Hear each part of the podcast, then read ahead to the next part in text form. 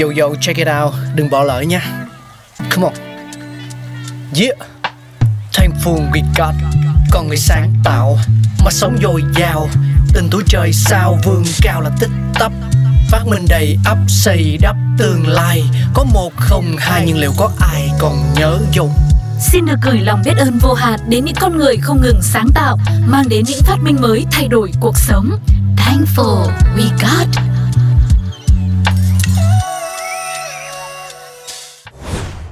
Chiếc áo, một phần không thể thiếu của thời trang. Người Ai Cập và La Mã cổ đại thì khoét lỗ trên một tấm da thú dùng làm áo rồi buộc dây phía dưới để che nắng và gió. Người Trung Quốc cũng dùng dây rút để giữ chắc quần áo trong nhiều thế kỷ khi chưa tìm ra kim loại. Con người dùng sợi vỏ cây làm quần áo và họ dùng xương thú, gai cây thay cho cúc áo. Lịch sử chưa tìm thấy người phát minh ra cúc áo. Một số nhà sử học khẳng định cúc áo có từ thời La Mã, một số khác cho rằng từ thời Hy Lạp cổ đại, trong khi một nhóm nhà khoa học đưa ra những dẫn chứng về nguồn gốc châu Á của cúc áo.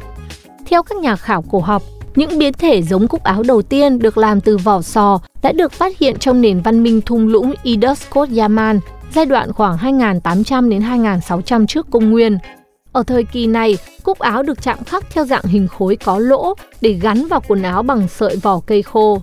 Tại châu Á, cúc áo xuất hiện từ thời đại đồ đồng ở Trung Quốc khoảng 2.000 đến 1.500 năm trước công nguyên và vào thời La Mã cổ đại. Tuy nhiên, ở giai đoạn sơ khai, cúc áo được dùng với mục đích trang trí là chủ yếu. Những chiếc cúc áo làm đúng chức năng của nó được tìm thấy sớm nhất trong các ngôi mộ của bộ lạc chinh phục Hungary từ cuối thế kỷ thứ 9 sau công nguyên. Sau đó được dùng trong quân phục của hạm đội Đức vào thế kỷ 13.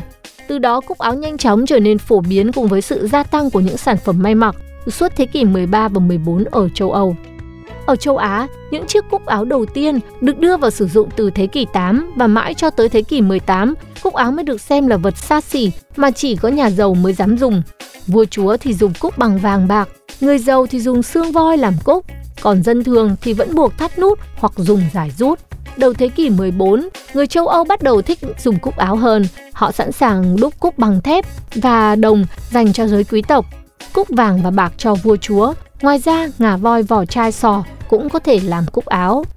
Năm 1685, vua Louis XVI của nước Pháp đã đặt làm cho mình nhiều bộ cúc áo bằng kim cương, trong đó có bộ đính tới 75 viên kim cương, mỗi viên trị giá hơn 200 quan tiền. Nhưng tới tận cuối thế kỷ 19, cúc áo vẫn còn là đồ vật đắt tiền, nên khi may áo, người ta thường tháo cúc từ những áo cũ đơm sang. Nếu trong thiết kế, thời trang cúc áo là một trong những phụ kiện quan trọng nhất thể hiện tính thẩm mỹ, thì trong mỹ thuật ứng dụng, cúc có thể là một tác phẩm nghệ thuật thu nhỏ. Cúc có thể được chế tác riêng bởi bàn tay các nghệ nhân, thợ thủ công và từ nhiều nguyên liệu khác nhau. Khác với cúc được sản xuất hàng loạt trong công nghệ cao của các nhà máy, các chiếc cúc được nghệ sĩ chế tác thường nằm trong các bộ sưu tập và mua bán với giá khổng lồ. Nghệ sĩ chế tác cúc áo nổi tiếng nhất hiện nay là Reynaldo Gavies. Ông được sinh ra vào năm 1958 tại Pháp và được biết đến với nhiều công trình thiết kế chế tác cúc áo tinh xảo. Hiện nay, tại một số viện bảo tàng và phòng trưng bày nghệ thuật, có thể kể đến bảo tàng Victoria và Albert hay viện Smithsonian, tồn tại rất nhiều bộ sưu tập cúc áo qua nhiều thời kỳ.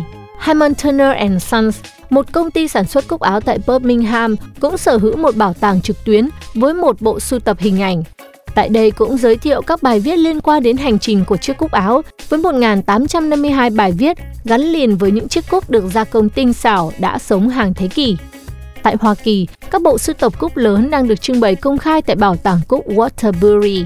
Tính đến năm 2001, ông Bu Jiangfang, người Sơn Đông Trung Quốc, đã có bộ sưu tập cúc áo lớn nhất thế giới. Ông đang sở hữu 115.000 chiếc cúc thuộc 10.000 loại thu thập từ 208 quốc gia trên thế giới. Hàng ngày, mối quan tâm lớn nhất của ông là chăm chút lau chùi những đứa con yêu thương này.